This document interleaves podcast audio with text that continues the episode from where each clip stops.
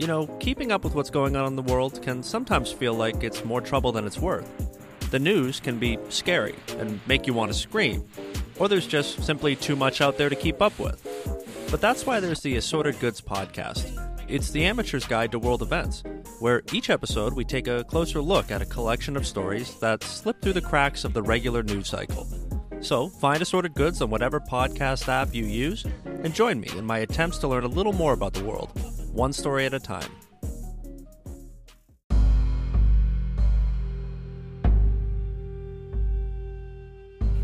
It's informally called the Apocalypse Trilogy. Three films, all made with bleak endings, each addressing different threats to our reality, all of which emanate from a broader Lovecraftian inspired notion of cosmic horror. That's where an outside entity threatens mankind's very existence, while simultaneously showing him his insignificance and frailty when compared to the cosmos at large. While all of them are rooted in this logic, it's the final film, In the Mouth of Madness, that is an open homage to Lovecraft inspired stories. You know, author Mark Harrison so succinctly broke down the Carpenter Apocalypse trilogy in a 2016 article he had penned for the Den of Geek website. It's all I can do to just crib from him with great gusto. Seriously, go read the article. It's a fantastic breakdown of John Carpenter's work. The three films all contend with destruction. In The Thing, we are focused on the destruction and the loss of the individual, or just one's identity, consumed by an alien force that replicates and replaces everything that was once us. In Prince of Darkness, the middle chapter, it addresses the destruction of God, or at least in the way mankind thinks they have come to know him over the centuries, with modern science being utilized by religious organizations to pull back the veil and see the larger, more monstrous powers at work behind the scenes. This all just serves to set the table for the final installment, where In the Mouth of Madness addresses the destruction of known reality itself guided by our own ignorant willingness to invite eldritch horrors and chaos into the door. All of them are fantastic in their own right, but to me, these all show a master filmmaker and writer, even though he only technically wrote two of the three works, at the height of his powers in creating benchmarks in the genre. And it will be studied over the years to come. And hey, to boot, they're all wildly entertaining.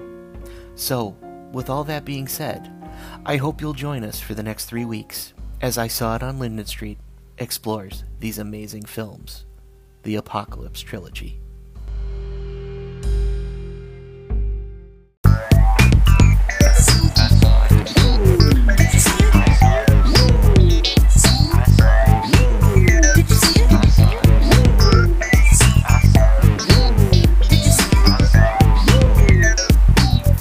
I saw it on Linden Street.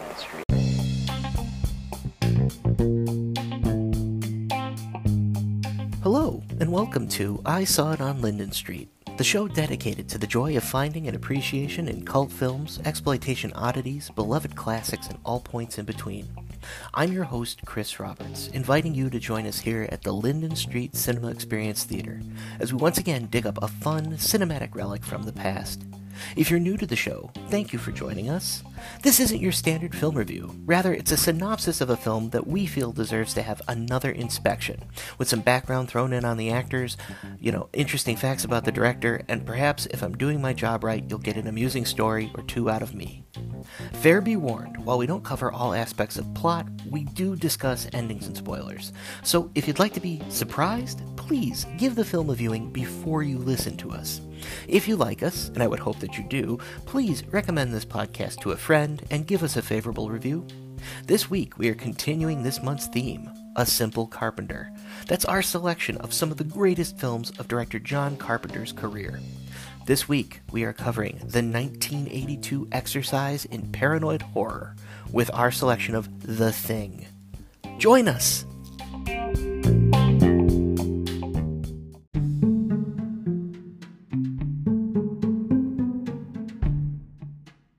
As I mentioned before, I carved through John Carpenter's filmography when I was in high school, stealing my father's blockbuster card and renting everything I could get my hands on.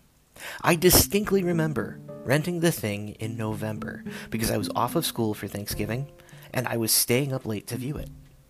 To say I was blown away would be an understatement. I got up the next morning, I immediately returned the film, even further dating me here, I drove to the mall to go to the local Suncoast video, where I promptly shelled out cash to get my own copy of the film. I then proceeded to force my brother, my friends, to all sit down and watch it. And everyone who saw it really enjoyed it. And even of all people, my mother found it to be entertaining, although she would tell me it's a little on the gross side. Hey, that's a testament to the power and the craft of this film. So, let's start from the start. The Thing is based on a novella entitled Who Goes There, which was published in 1938 by John W. Campbell Jr. He was a gifted American science fiction author, although he's a very problematic human being. Uh, Campbell was ahead of the curve when it came uh, to science fiction and was noted as being a reinvigorating force to the actual genre. In the 30s and 40s, he had a clear influence on contemporaries, which include Asimov, Anderson, Moorcock. Uh, and at the same time, though, he was a segregationist, a racist, and he was heavily into pseudoscience. And here, this really paints it for you. He's an early adopter of L. Ron Hubbard's Dianetics, even back in 1949, which would go on to become a springboard for Scientology. So, the man's personal opinions aside, who Goes There is this gripping and well crafted story about a scientific research team that's stationed in the Antarctic at a research base, and they discover an alien spaceship buried in the ice, seemingly having been there for a period of millions of years. They end up retrieving a frozen alien pilot that they find next to the ship, and they start to thaw it out, only to find it was merely in a state of suspended animation and to their horror, it can assume the shape, memories, and personality of any being it consumes. So the creature starts by consuming a man and a sled dog, and then it begins to quietly spread throughout the base, and the remaining men struggle to devise a way to determine who's really human and halt the entity as it takes over. It's gripping, it's smartly written, and it really plays to paranoia Several of the character names were ended up being used in the 1982 film, although I must say in the novella, almost half of the people in the story are assimilated by the end of the tale. Interestingly, in Campbell's story, the thing itself does have an actual base form that it will revert to, its true form It has three eyes, a bunch of wriggling tentacles that seem to act as hair, and it also has telepathic abilities. The last part always seemed a bit too much for me. I'm actually glad they left it out of subsequent adaptations. But the action all ends with meteorologist MacReady saving the day and destroying what's left of the creature with a blowtorch.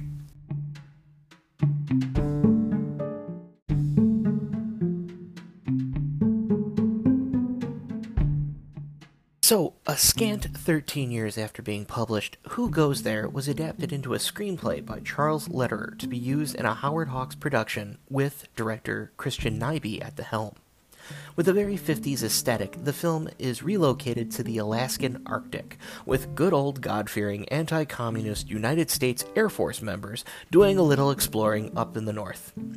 It's there that a scientific team discovers an unusual aircraft and what appears to be a frozen pilot. So they radio for the Air Force to assist them, and a group of men take off in a transport plane to a remote outpost to help with the investigation.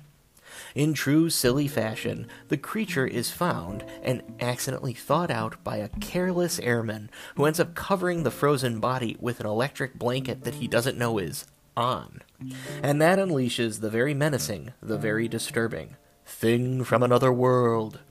Who happens to be a vegetable based life form? Seriously, I've read many articles that refer to it as a space carrot.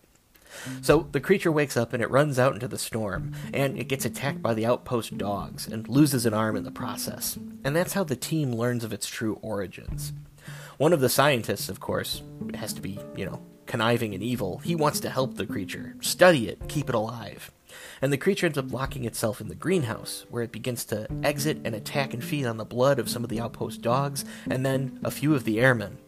The remaining men take it upon themselves to combat the creature, setting it on fire, which does indeed hurt it, but the menace actually ends up extinguishing the flames on its body by heading out into the snow. They're finally able to slay the enemy by electrocuting it with a trap that they set in the generator building. The creature looks really awful, and I don't mean awful like menacing, I just mean cheesy. It's a clawed, bald guy in a black jumpsuit, sort of a low rent Frankenstein monster at best. The effects are rather laughable. The story doesn't really follow the source material, and yet it was a box office hit for the year. Now, don't get me wrong, it's a fun movie to see. You should see it. But here, clearly, it's no Shakespeare.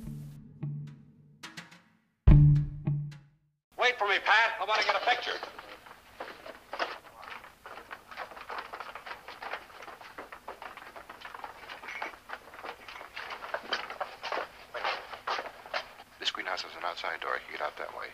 Captain, we can get to it from here through the generator room. You two go with them. You mean you want us to go in? Seal the door with lumber, oil drums, anything you can find. That's better. Easy now. Give time to get there. Pat. Pat, I want a picture. You get back with the rest. Don't be silly. It'll cost you a drink, Scotty.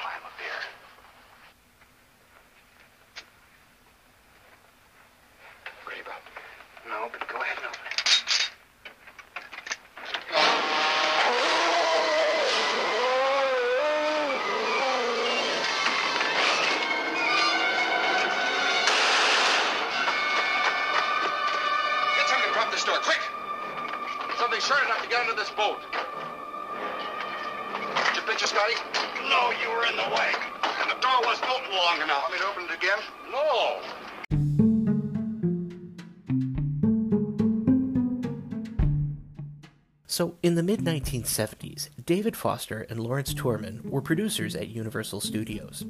They were both fans of Campbell's original story, and while they enjoyed the 1951 film, they felt it was perfect for a remake that would be closer to the source material, and they began to lobby to buy the rights for the story itself to remake the film. In short order, they discovered that writer producer William Stark had already bought the rights to the story off of RKO Studios. Stark was a rather shrewd chap. He had this real knack for looking back at films of the 1940s and 50s and seeing properties that could be revamped and remade. Uh, case in point, he's the one responsible for getting the remake of The Cat People from the 1980s, the one that has Malcolm McDowell, Natasha Kinski, John Heard, definitely going to be a future episode one day. He's the one that got that all rolling, and he made a mint off of it. Stark, of course, agrees to give Universal Studios access to remake the film. And he, of course, in trade, gets to come on board as an executive producer, but no matter, that's easy. So now all that has to be done is they need to find a competent director and someone who can completely rewrite the script. At the time, the young up and coming producer Stuart Cohen brought up the fact that he went to film school with this really sharp guy, John Carpenter. And in 1976, they approached John Carpenter to get involved with this film. It initially doesn't work for two reasons. Carpenter was already involved in another project, but more importantly, he was not viewed by Universal as a good pick by the studio brass. This guy makes independent features. We don't want anyone who hasn't done big budget work before. Yeah, d- real short sighted.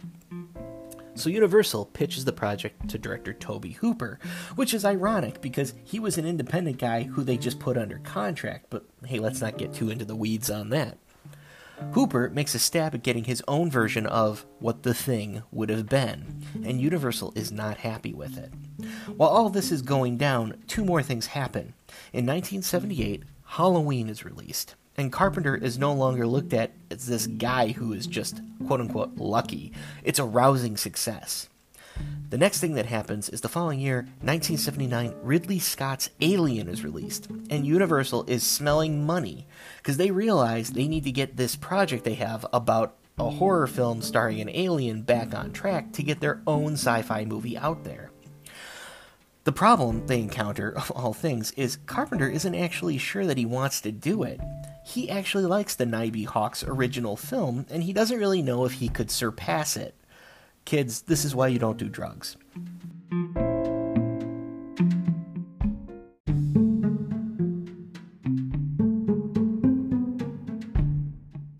thankfully, Carpenter decides to press on and puts together a crew to get the film at least started.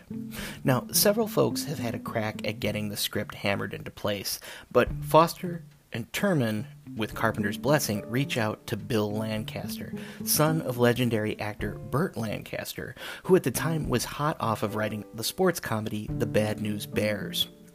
It's a somewhat odd follow up project, but hey, out of all the writers they had tried or considered before, Lancaster had read and actually understood the Campbell story. He liked it, and he ran with the ever evolving nature of the creature. He pared down the cast of characters. He set the action in the present as opposed to how the Campbell story is written in a, as a narrated flashback, and he ended up changing the character of MacReady to being a tough ex Vietnam helicopter pilot, a hard drinking loner who came there to get the job done. Lancaster also gave the film some of its best action with the various transformation scenes, as the novella would just refer to the action as somehow, at some point, somebody changed. Here we're getting great reveal action scenes. Case in point, the Norris heart attack reveal. That's all Lancaster, and it's great. So let's do this. Let's dovetail into casting. Carpenter himself was quoted in saying that having 12 people is just too big of a cast. And he may have a point, at least from a filming perspective. But with the concept where you have to put a group of people in a very limited space, one has to consider that all of them are very important roles in this film about paranoia and distrust. The cast here is indeed fantastic. You have a nice mix of well known film character actors and stage actors who get assembled to be this motley crew at a remote research base. Keith David ended up beating out Carl Weathers, Bernie Casey, and Isaac Hayes to secure the role of Childs. Wilford Brimley was selected for the role of Blair, the competent biologist who ends up having a complete breakdown. Richard Masur, David Clennon, T.K. Carter, Donald Moffat, Thomas G. Waites, Peter Maloney, Joel Polis, Charles Hallahan, they all came on board fairly early in the process. Brian Dennehy was thought to be the shoe in for the role of Doc Copper, but Carpenter made a last minute decision to recast Richard Dysart as the role. I, I love Richard Dysart, but man, when I think back on it could have been Dennehy, the mind boggles. It was actually the character of MacReady that was the last person to be cast. See, Carpenter didn't want to immediately go with Kurt Russell, which is kind of funny because A, he had been working with Kurt Russell on previous projects, and B, he was talking to Kurt Russell this entire time, kind of like using him as a sounding board to bounce ideas off of him. But basically, they were friends, and Carpenter ended up knowing that Russell wasn't going to complain when they were shooting out in the middle of nowhere in the Arctic. He was basically this down to earth meat and potatoes guy of, yeah, let's get it done. The studio, though, they wanted a star. They wanted Christopher Walken, Nick Nolte, Sam Shepard, and Jeff Bridges. And thankfully, all of them were either unavailable or unwilling to take the role, which then allowed Carpenter to step in and say, I'm taking Kurt Russell. And of course, I, I can't do this. The real star of the film is Jed. Jed is the hybrid wolf dog. Uh, he's a wolf mix with Alaskan Malamute.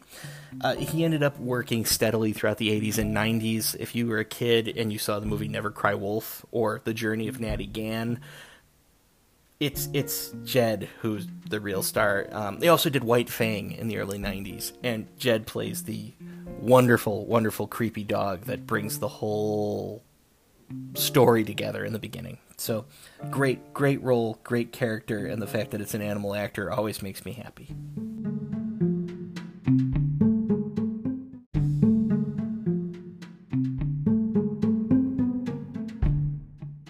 So, one important note there are no women in this story.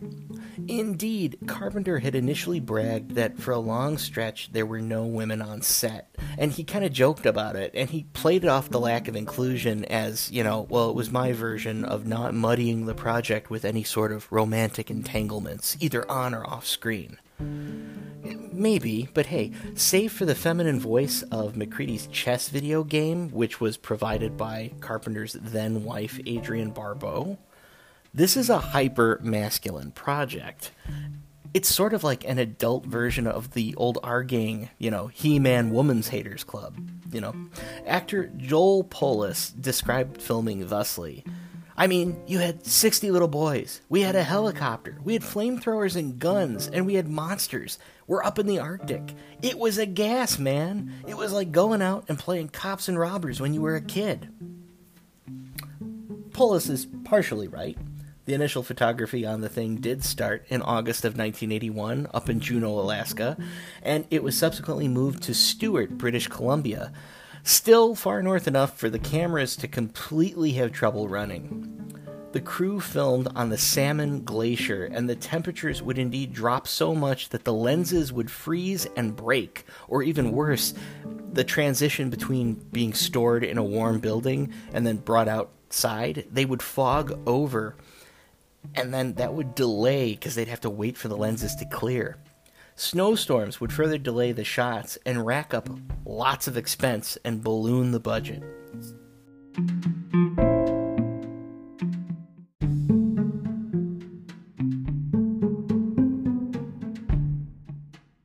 So, on that note, the project itself was initially budgeted for 10 million, with a shooting schedule of almost 100 days.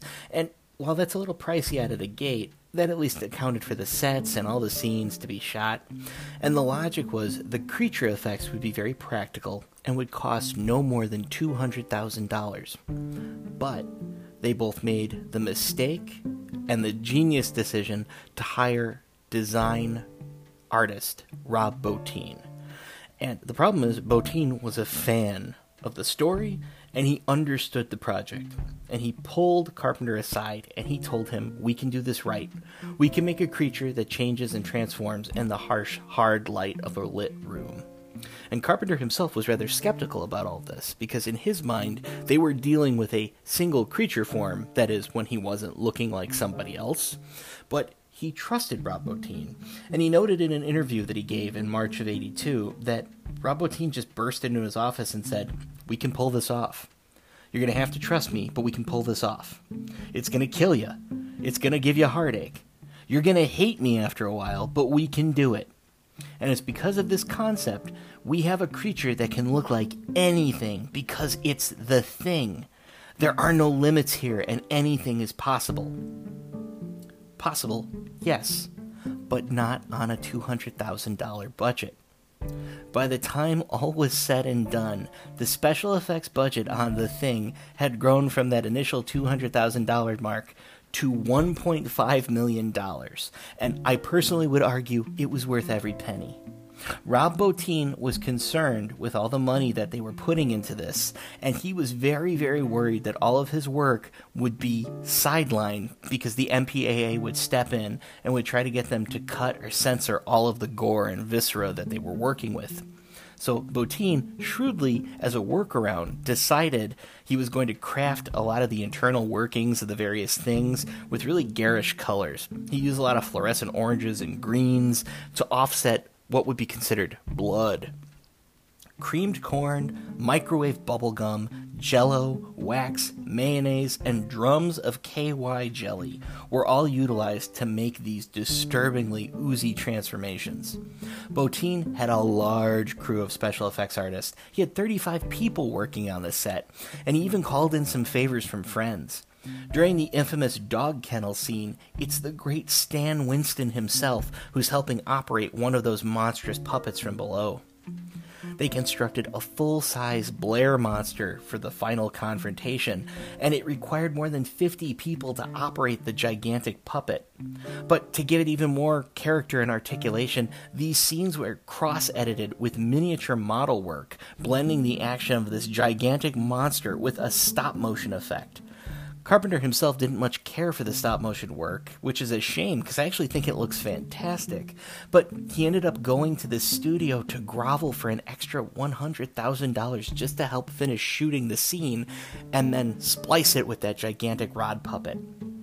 Now, to offset all of this, Carpenter ended up trying to cut corners where he could to save money and bring things back under a more reasonable budget. He used the remains of the blown up outpost for the American set to double as the burnt down Norwegian base. Now, unfortunately, there are some interesting scenes that would have actually had more thing action, and they all had to be scrapped because they just couldn't afford to shoot them.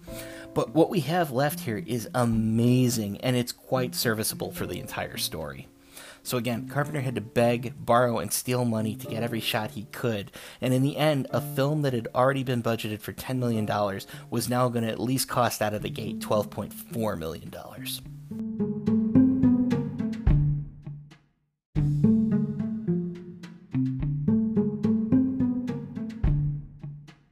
Probably the only part of this production that makes me pause and scratch my head in confusion.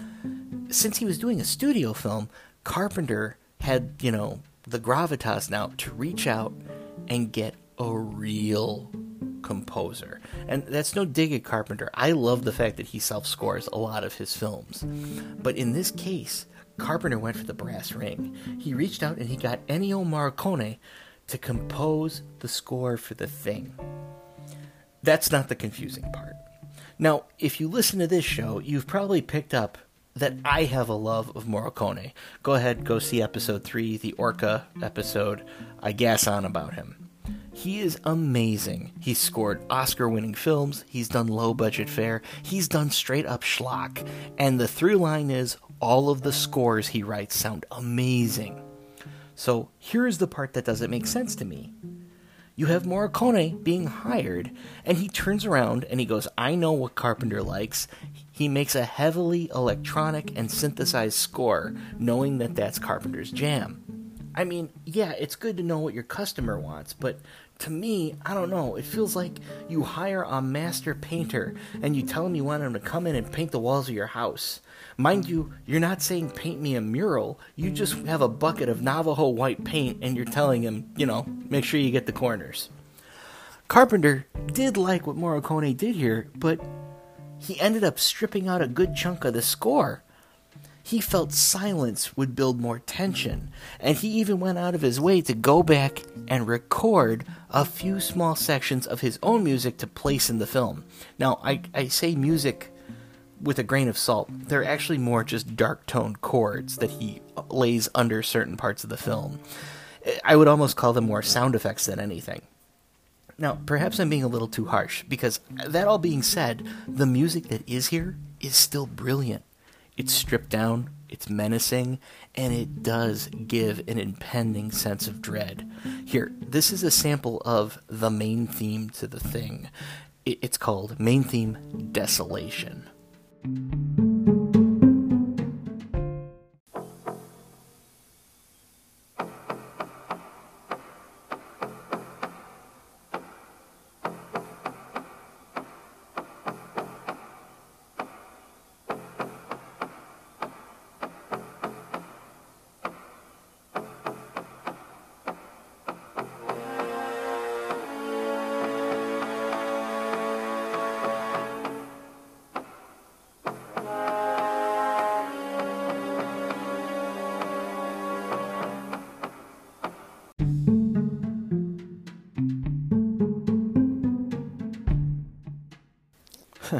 Pretty ominous, huh?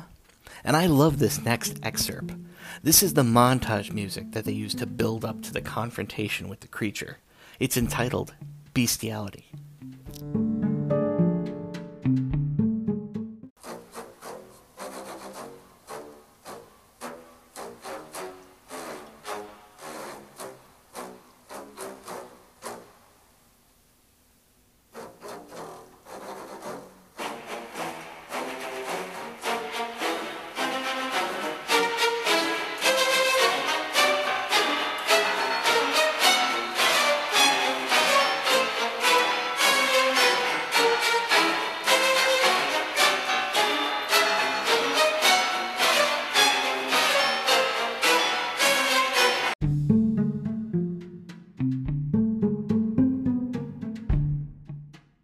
Music that is completely fitting for one equipping oneself to go out into an Arctic night, strapping guns, flamethrowers, and dynamite across their bodies, and walking into what will be certainly a most dreadful end.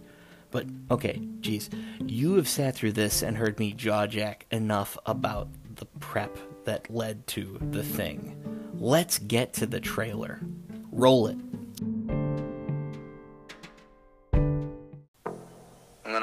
This tape when I'm finished. If none of us make it, at least there'll be some kind of record.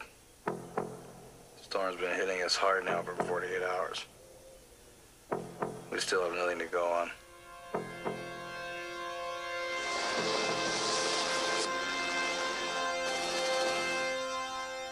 What were they doing flying that low?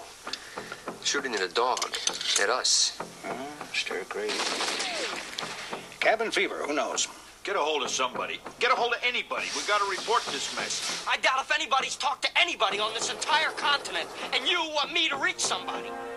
Looks like something buried under the ice. We gotta just burn these things. Can't burn the find of the century. That's going to win somebody the Nobel Prize. Thousands of years ago, it crashes, and this thing gets thrown out, or crawls out, and it ends up freezing in the ice. This is pure nonsense. Doesn't prove a thing. MacReady, there is still cellular activity in these burned remains. They're not dead yet.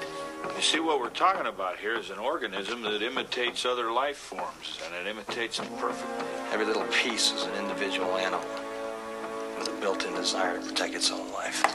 So how do we know who's human? If I was an imitation, a perfect imitation, how would you know if it was really me? Somebody in this camp ain't what he appears to be. Right now, that may be one or two of us. By spring, it could be all of us. If it takes us over, then it has no more enemies. Nobody left to kill it. And then it's won. There's a storm hitting us in six hours. We're gonna find out who's who. Nobody trusts anybody now. Bennings was right there, Mac. I swear to God, it had a hold of him. There was one of those things out there trying to imitate him, Garry. You're gonna let him give the orders? I mean, he could be one of those things.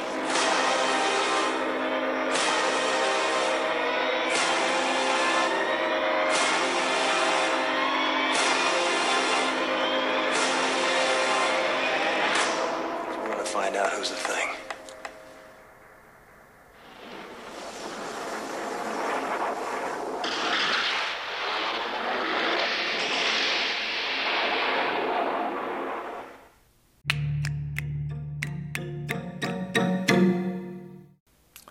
Open on a sled dog fleeing from a Norwegian helicopter across the Antarctic tundra, dodging rifle shots and dropping grenades.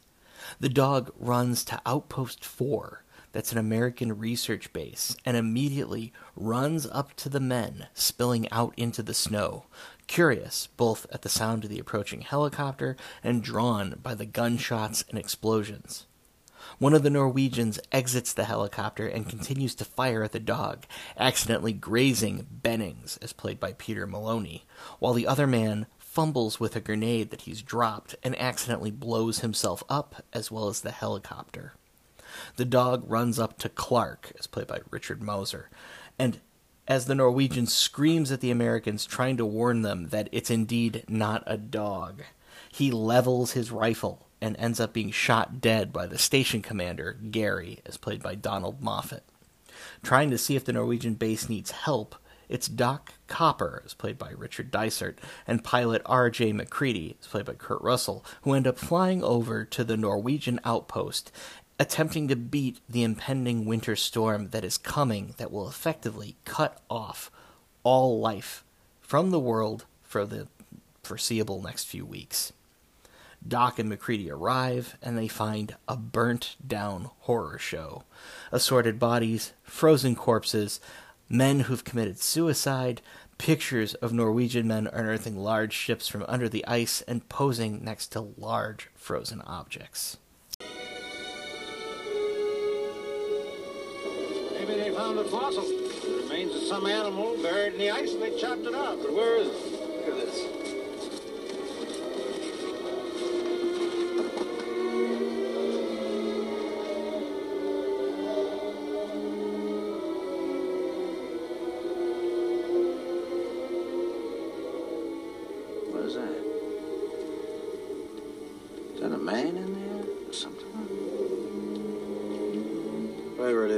It up in a hurry. Help me find a shovel, Doc.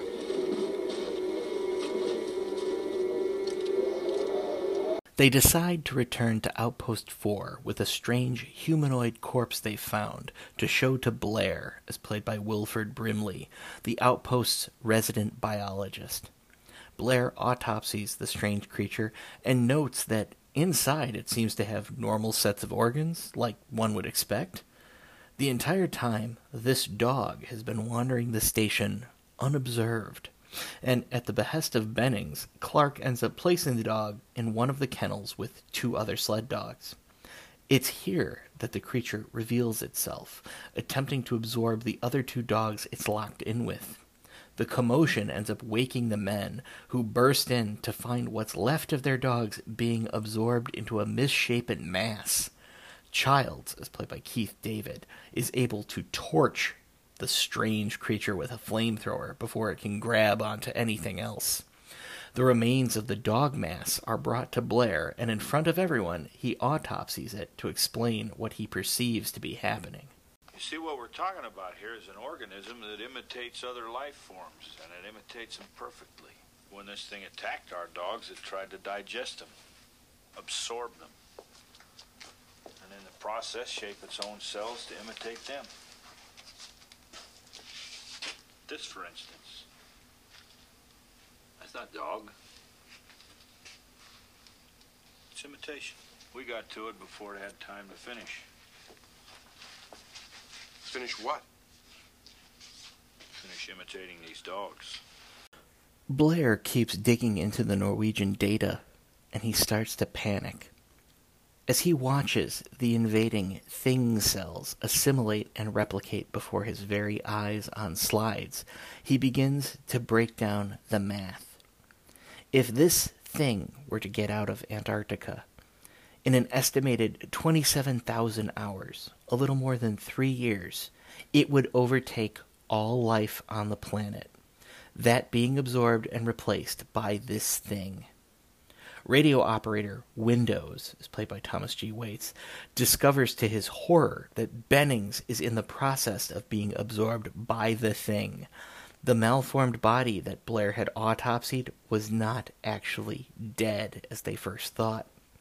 MacReady and the men witness an almost perfect copy of Bennings running out into the snow. Yet, it's a mutant. They burn it. It's then discovered that almost all of the vehicles have been sabotaged at the outpost. To Clark's horror, the dogs have been killed, and the men return inside to find a cowering Windows and a crazed Blair, destroying the station's radio and all the electronics with a fire axe. He's got a gun. Nobody interferes, I'll kill him. Just leave it there.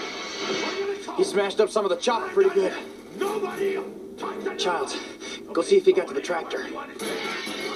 Nobody gets in and out of here. Nobody.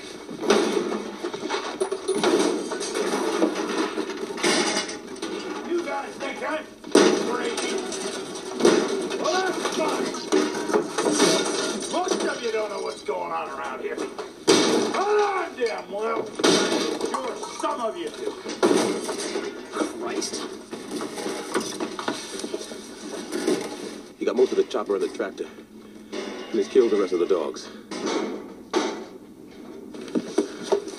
Jerry, wait a minute, wait a minute. Childs, go around to the map room door. Talk to him. Go. Get a table from the lab. You think that thing wanted to be an animal? No dog's making a thousand miles to Dakota.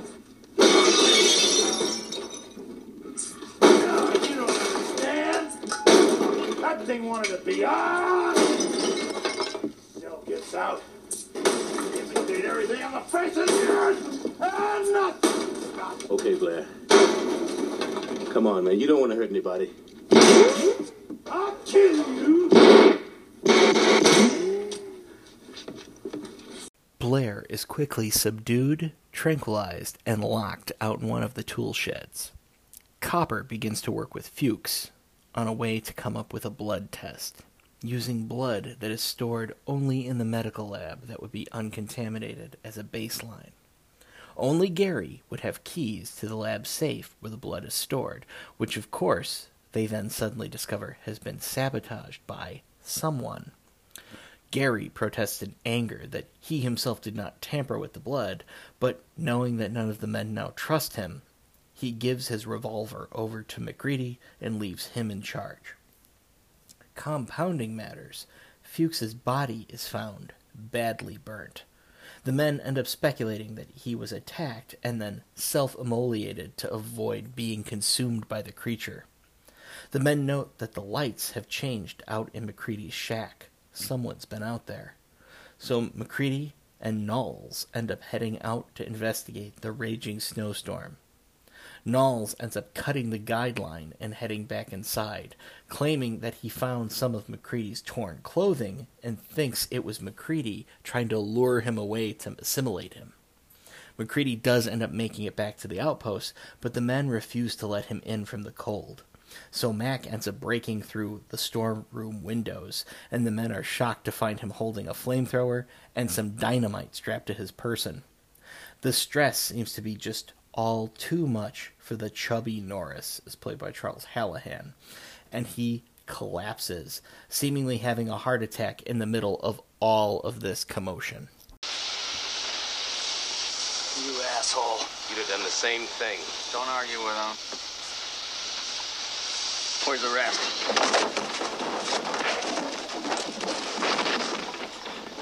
Come on, man, I'm in it. It's cool, MacReady. It's cool, man. Come on. Yeah, yeah, man. Just relax. Anybody touches me, here we go.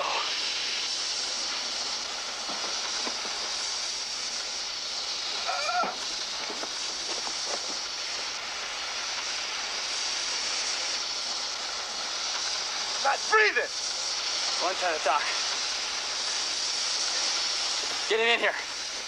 And bring the others. Now nobody gets out of my sight.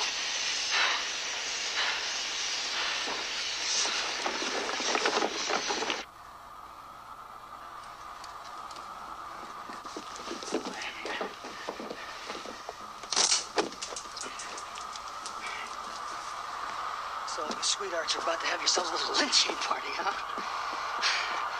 No, I just have to put an end to you and Johnny Principles Nauls. Ever occur to the jury that anybody could have got some of my clothes and stuck them up the furnace? We ain't buying that. Quit that bickering over there. Windows, wheel that defibrillator over here. Put some grease on those panels.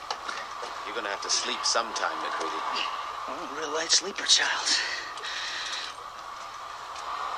Anyone tries to wake me. Uh-uh. Clear!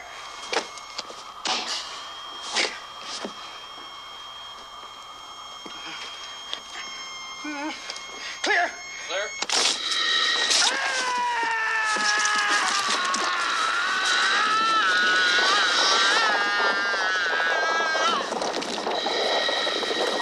As Copper is trying to start Norris's heart, Norris's chest opens into a gaping maw lined with monstrous teeth, which promptly bites off Copper's arms from the elbow down. MacReady burns the quickly shapeshifting form of Norris, but out of sight from the rest of the men, Norris's head begins to slowly separate from the burning torso, pulling itself with tendrils away from the fire where it then sprouts spider like legs and eye stalks. It quietly begins to creep away, but Palmer notices it, and MacReady burns what's left of Norris's thing. Mac then announces he's going to do a test based on what he's seen with Norris. Windows. You tie up Palmer over here.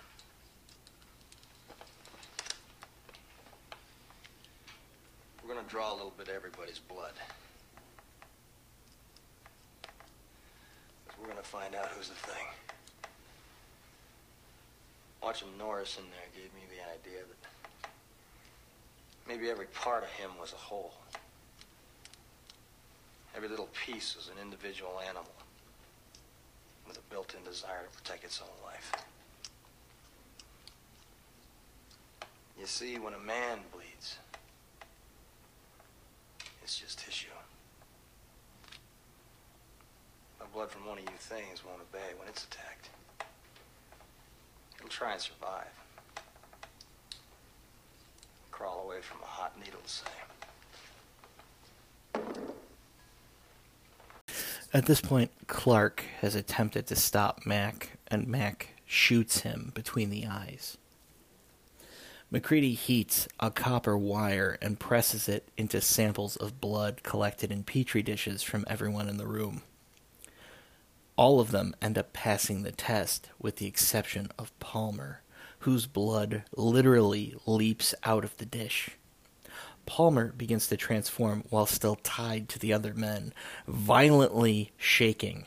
He ends up attacking Windows, attempting to consume him. MacReady is forced to burn the both of them.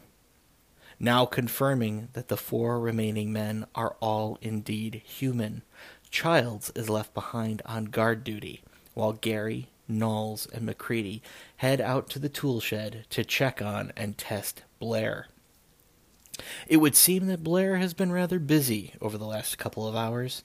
He has physically left the shed, but they find a construction of elaborate tunnel network that leads to a workshop below, where he's been using the scrap parts from the various broken down helicopters and machines to construct a small ship for himself.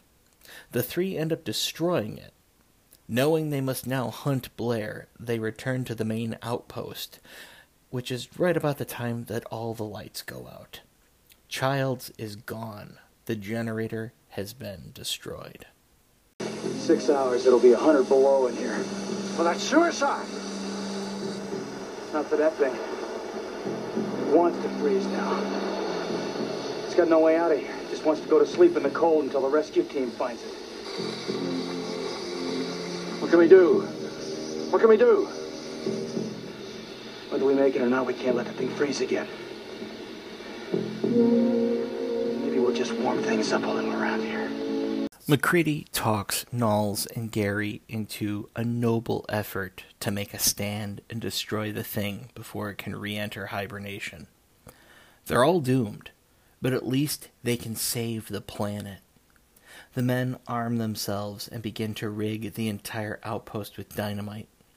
Nauls wanders off into the darkness, and it's implied that he's taken there. Garry has a more direct encounter. As he is setting charges, he turns to find Blair standing inches away from him, and he is promptly killed and dragged off to be absorbed. Realizing he is suddenly alone, MacReady moves to set the charges off, but a gigantic Blair dog thing hybrid breaks through the ice below him and grabs the detonator. MacReady ends up setting off the charges by hurling lit dynamite, and the creature is destroyed as well as the entire base around it. MacReady finds himself dazed and exhausted, sitting in the snow while the station burns around him. Out of the darkness, Childs returns, staggering up to him, explaining weakly that he saw Blair running around outside and he ended up getting lost in the storm attempting to chase him. MacReady acknowledges that he is too tired to really do anything at this point. So when Childs asks him what they should do, MacReady passes him a bottle of scotch and accepts that they're just going to freeze to death together. Fire's got the temperature up all over the camp. Won't last long, though. Neither will we. How will we make it? Maybe we should.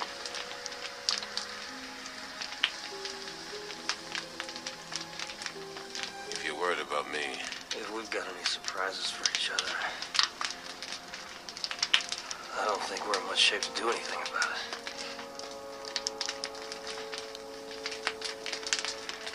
well, what do we do? Why don't we just wait here for a little while? See what happens a dark ending for a dark film. Isn't it awesome?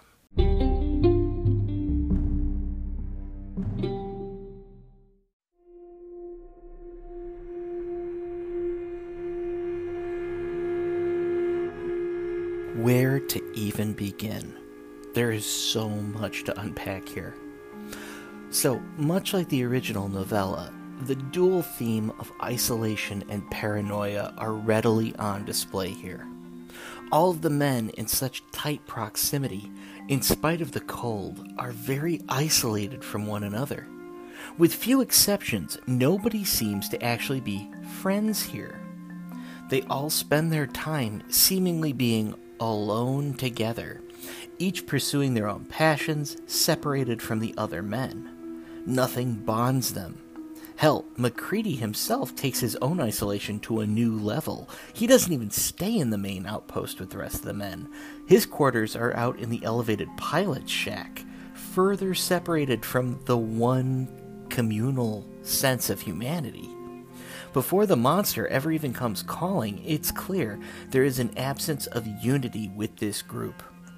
By the time the monster shows its face, it's already amplifying the isolation that previously existed. It doesn't cause it. The thing just makes everybody see how alone they truly are. It's ironic. The only way to stop the thing is to work together. And yet, being together potentially makes one a target, and therefore paranoia and a desire to isolate, provided the thing the opportunity to assimilate members of Outpost 4 one by one. This is not just a simple example of an outside threat coming to call. As Blair's model predicts, the apocalypse that the thing can unleash is not just a possibility here, it's mathematically probable. And that just increases the panic and mistrust.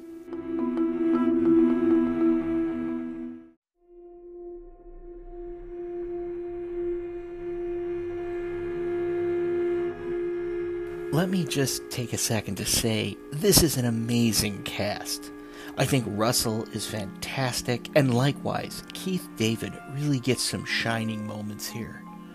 But the guy who gets to really have the fun, gets to chew the scenery, and enjoy a wild character arc, that's Wilford Brimley. I love how Brimley plays Blair with a low level feeling of arrogance quickly melts into paranoia and then devolves into terror, leading to a full break with reality. What makes it so good? Blair isn't wrong. Even in the midst of his breakdown and rampage, everything he is shouting at the men makes total sense. When he ends up warning MacReady that he needs to watch Clark, it's for good reason.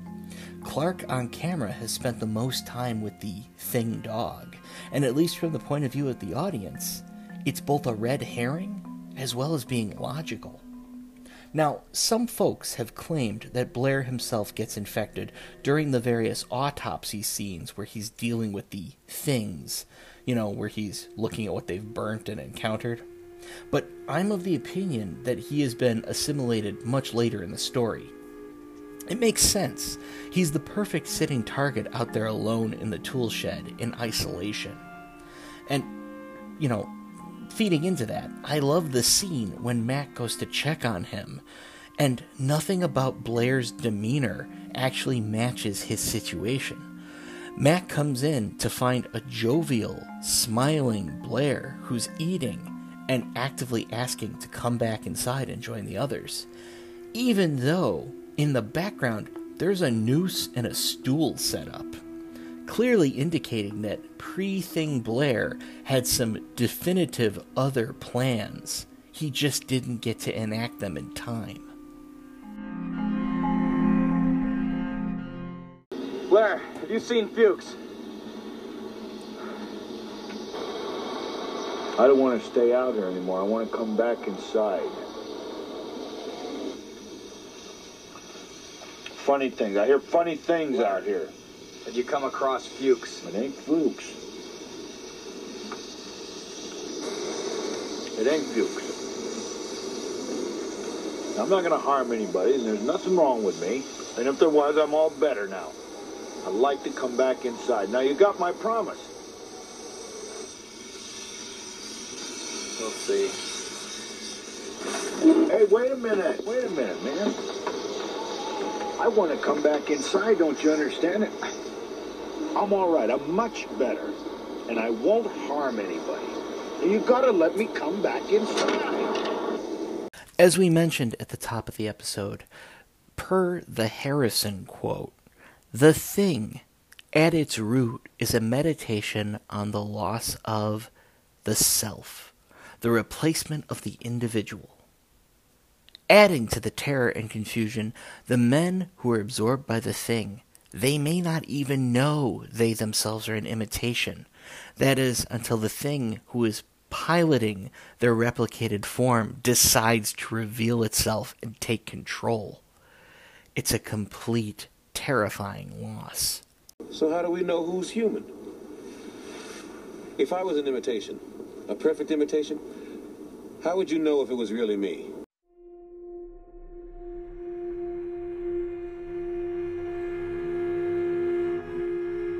Carpenter has gone on record to say that he and members of the cast and crew have had long conversations wrestling with the question of the character's actual ability to be aware of their own assimilation. Would one remember if they have been, res- you know, absorbed by the thing? In his commentary on the film, he states that they couldn't come to any definitive conclusion, so the actors ended up playing it off as if the characters themselves wouldn't know, which to them lent an additional layer of horror to truly not knowing if they themselves were even human. Losing the ability to define for themselves what it means to be human. As the author Heather Addison so eloquently stated, it reveals the tenuousness of our bodies, our identities, our social bonds, forcing us to confront our deepest fears about human frailty. None of the other adaptations of the original story, and perhaps few other horror movies, can claim to offer such an all encompassing apocalyptic vision. In Carpenter's film, we don't just lose the world, we lose ourselves.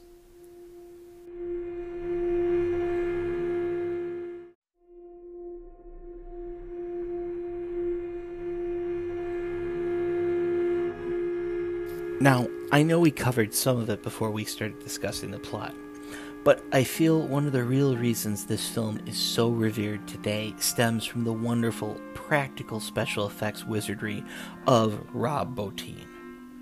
For the most part, 95% of it, at least what you see here, holds up today. Claymation work aside. Truly, this film is more dated by the technology it portrays at this point than anything else. See, case in point, all of the crazy out of the box thinking that was brought in to shoot that infamous chest mouth sequence. Actor Charles Hallahan was laying down underneath the table with just his head revealed, and then a completely made replica of his torso was showing on top of the actual gurney. When they first came in to shoot the scene, actor Richard Dysart walked up to Charles Hallahan, at this point looking at his chest and stomach, and said, Oh man, I don't want to see that poking fun at him until he realized it was an actual dummy he was addressing. To complete the effect of the actual arm bite, Dysart ended up filming the scene where he plunges his hands into the quote unquote mouth, and then the camera cuts to look into the maw itself. Then, off screen, we cut to Dysart's face. When the mouth closes on the character Copper's arms, those obviously fake limbs, the crew then cut to a man who was an actual double amputee who is fitted with a Doc Copper mask, and the pullaway shot shows him stumbling back, giving the gruesome effect that looks like a million grizzly dollars of showing a man who has just lost both of his limbs.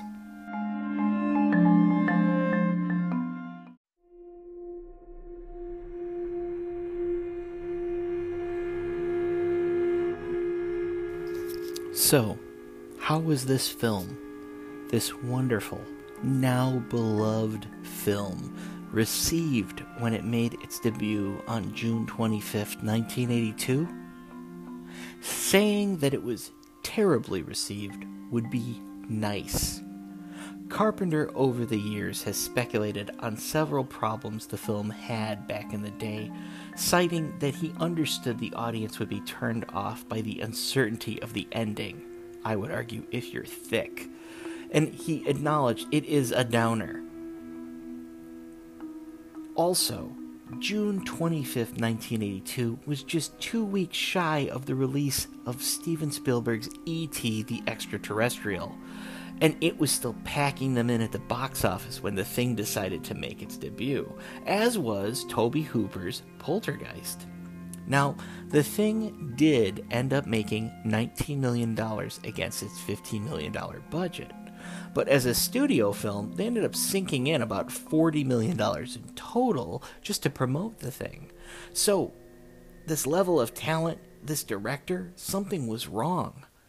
Carpenter can say what he wants about audiences not connecting, wanting an ET stored film, but analysis over the years has consistently steered to one strong conclusion the success, or more likely, the failure of the thing, stem from sabotage by critics of the day.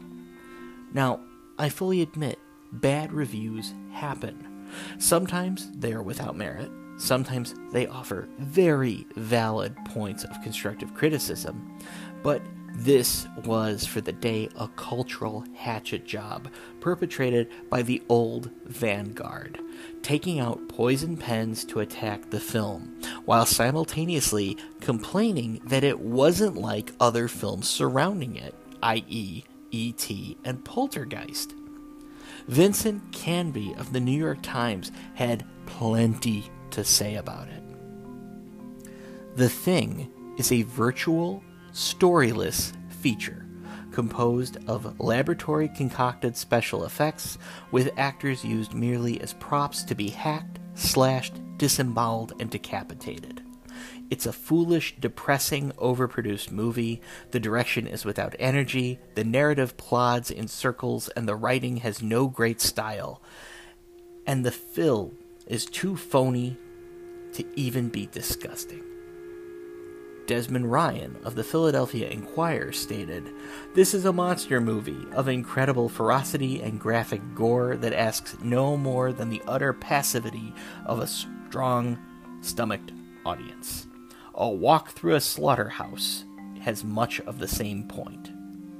Linda Gross of the LA Times despaired, instead of providing us with love, wonder, and delight like E.T. does, the thing is bereft despairing and nihilistic. It's also overpowered by Rob Bottin's visceral and vicious special effects makeup. I have to say, this one particularly bugs me. It's like saying, why does this whiskey not taste like tap water? Roger Ebert of the Chicago Sun Times called the film disappointing, citing that it had a lack of plausibility and it had gross out geek show qualities with superficial characterizations. Newsweek quipped that it will put you to sleep with its approach and sabotages all of its drama. Starlog called the film an abomination, a train wreck totally devoid of humanity. Variety claimed that the film lacked an actual sense of dread. There are actually many, many more, but I feel you get the picture a network of negative reviews that simultaneously compared it to completely different genre pictures that were out at the same time poisoned the well for mainstream audiences who would have probably taken a chance on an adult modern horror film. Now, one reason for some of this pushback first, critics themselves, like Ebert, during this time were waging a cultural war, I'll, I'll say, in my opinion, a stupid one, against the prevalence of splatter films during the 80s at the Cineplex. Gore needed to be gore, and they were against it for, let's call it, artistic politics. Second, the film was actually ahead of its time, at least for the critics walking in. It's a modern take on a classic story, able to be done with cutting edge, for the day, effects. So it was a sensory overload for a generation of critics who were used to seeing rubber monster masks. Still, The fallout from all of this was a personal hit to Carpenter's reputation, and he was no longer suddenly the wonder kind, and it caused studios to start to rethink big budget horror picture releases. So much so that they shifted. They would no longer produce straight horror. Horror comedies actually became the next level and, you know, the norm for the day, figuring it would be more palatable to audiences to add in comedy instead of gore. And truly, while that's not a bad impulse, there are some amazing horror comedies that came post the thing. It derailed a more serious form of horror as a genre for actually several years to come.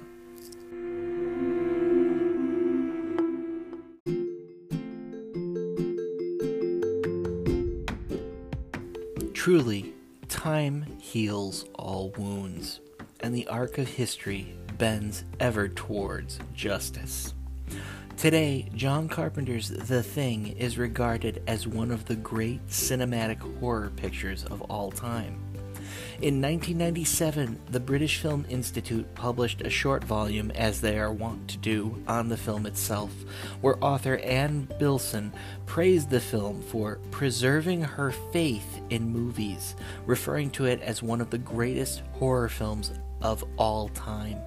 She points out, too, that the film's initial failure needs to be chalked up to a generation gap, noting that critics before were, quote, simply too old to appreciate such a cutting edge film. Today, The Thing regularly appears on best of lists. It has topped the list of 50 scariest movies of all time. It's been ranked as high as 5th on IMDb's best horror films of all time. It has spawned numerous parodies. It served to inspire multiple filmmakers who saw it. You know, a bunch of no name artists like Guillermo del Toro, Neil Blomkamp, J.J. Abrams, John Sayles, Eli Roth, Edgar Wright, and Quentin Tarantino. Showing its place in history, it has been screened along with The Thing from Another World annually now at the Amundsen-Scott South Pole Station Base. That's the United States Scientific Research Space, located in the southernmost point of Antarctica as a yearly tradition now. People, they like it. People are allowed to have opinions about this film. And hey, not everyone feels the same way as I do about the thing. That's alright though, because that's exactly why we have such a thing as the sidecar to settle these sorts of things.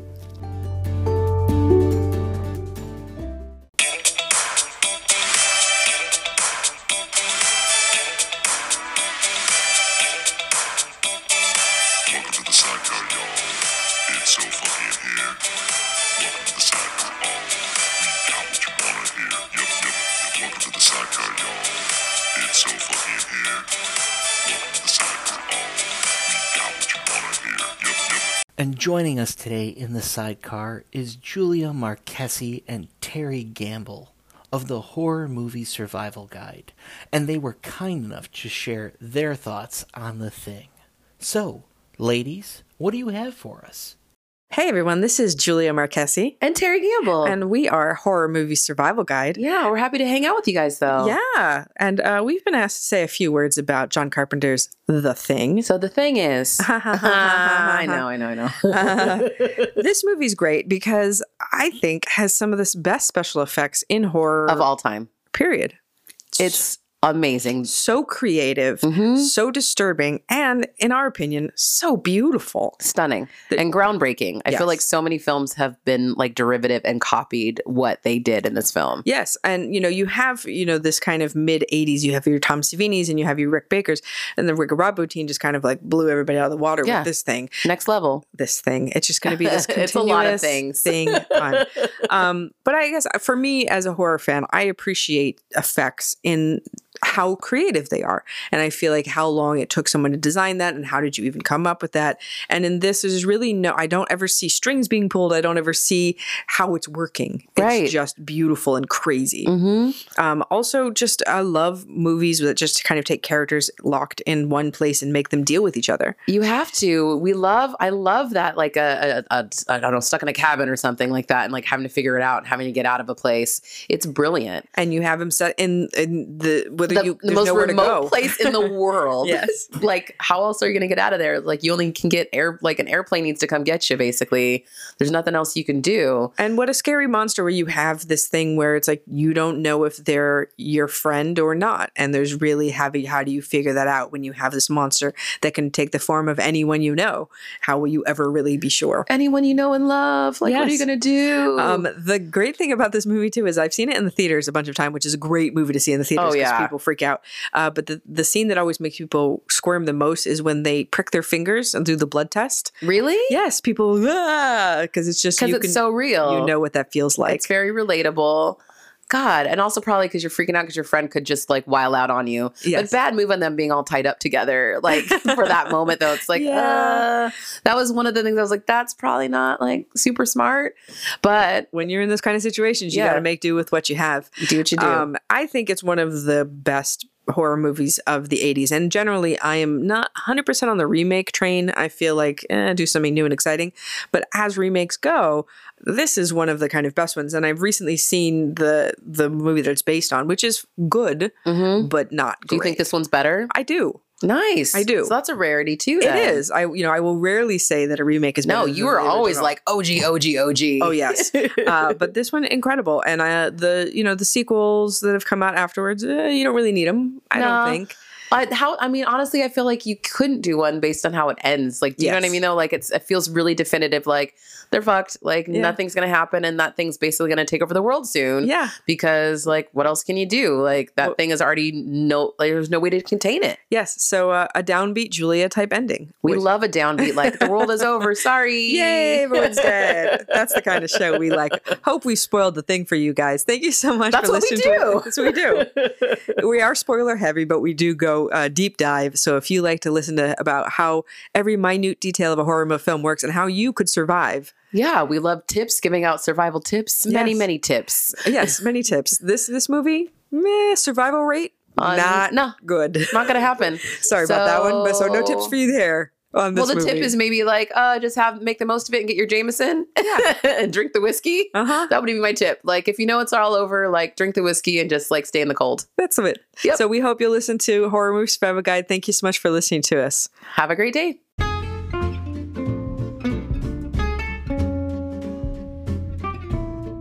I have to say, I'm wildly jealous of Julia in the sense that she has gotten to see this film on a big screen, which would have been a fantastic experience to see the film with an audience. I'm grateful to you both that you can be bubbly enough to enjoy the downbeat ending like we do here at the LSCE. So, thank you, Julia and Terry. That was excellent.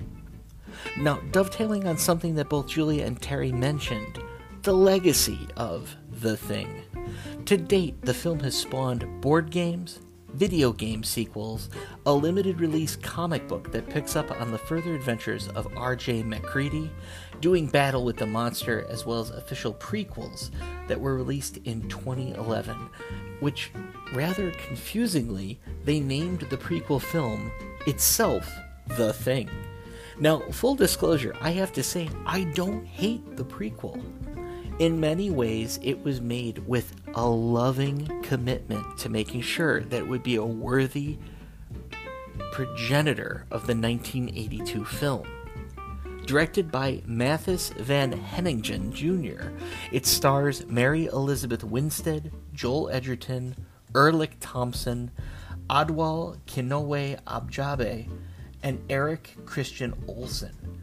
It covers the events that occurred on the Norwegian base, how they discovered the ship and the thing actually locked in the ice. That is, before they thought it and it ran amok.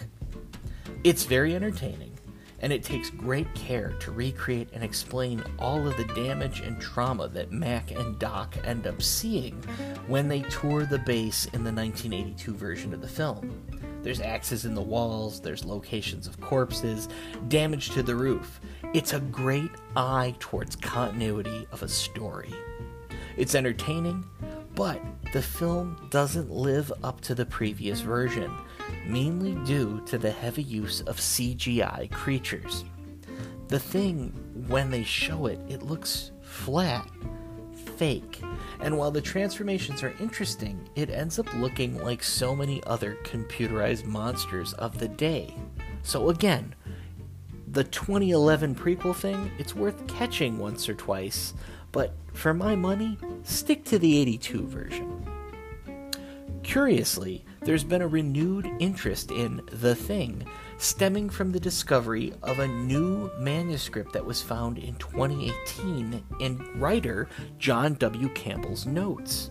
You see, the original novella was actually a stripped down version of an actual novel, and that expanded novel was found and as of June of 2019, the new expanded story, Frozen Hell, was published, and you can get it today in hardback, paperback, or in e reader copy. With more story here to play with, as of January 2020, it was announced that a new film is going to be made using Frozen Hell, the complete novel, as the basis. So we're not done yet seeing the adventures of MacReady and or The Thing. I'm cautiously optimistic. For my money, it doesn't get better than Carpenter's version, but I'm totally willing to sit through another fun outing with The Thing.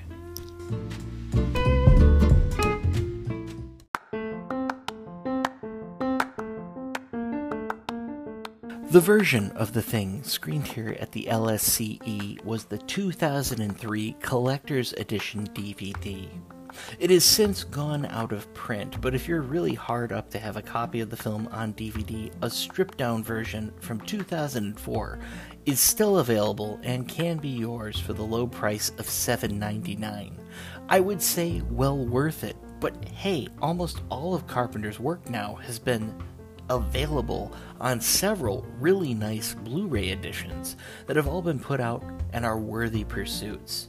Universal put out their own simplified version on Blu ray of the film, and it can still be acquired right now for $9.99, while good old Scream Factory has put out a gorgeous collector's edition version of the film with new commentary and new features as of 2016 and that version is available on Blu ray for the slow, low price of $23.99, and I would argue it is worth every penny.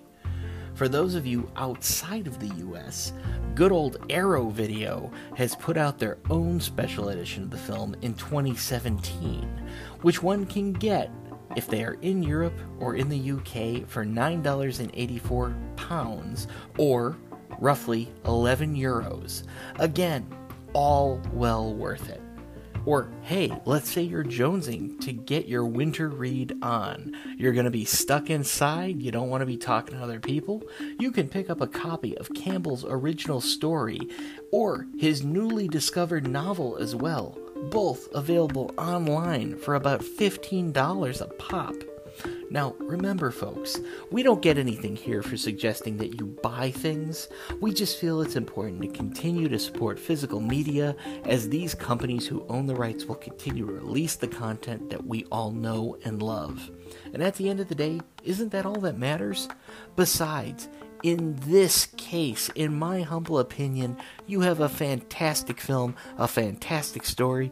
You should absolutely avail yourself to a copy today.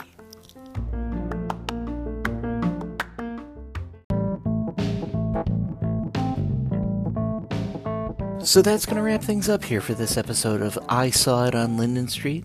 Thank you all for listening. I would like to extend a special thank you again to Julia and Terry of the Horror Movie Survival Guide podcast. Their show is amazing and it's a fun listen if you enjoy horror films or would just like to know more about them. So please, everybody, support our friends. Go out there, give them a listen. You can find them on Apple Podcasts, Spotify, Stitcher, Google Podcasts, wherever podcasts can be had. If you like us, please consider following us on Facebook at the Linden Street Cinema Experience and recommend us to friends.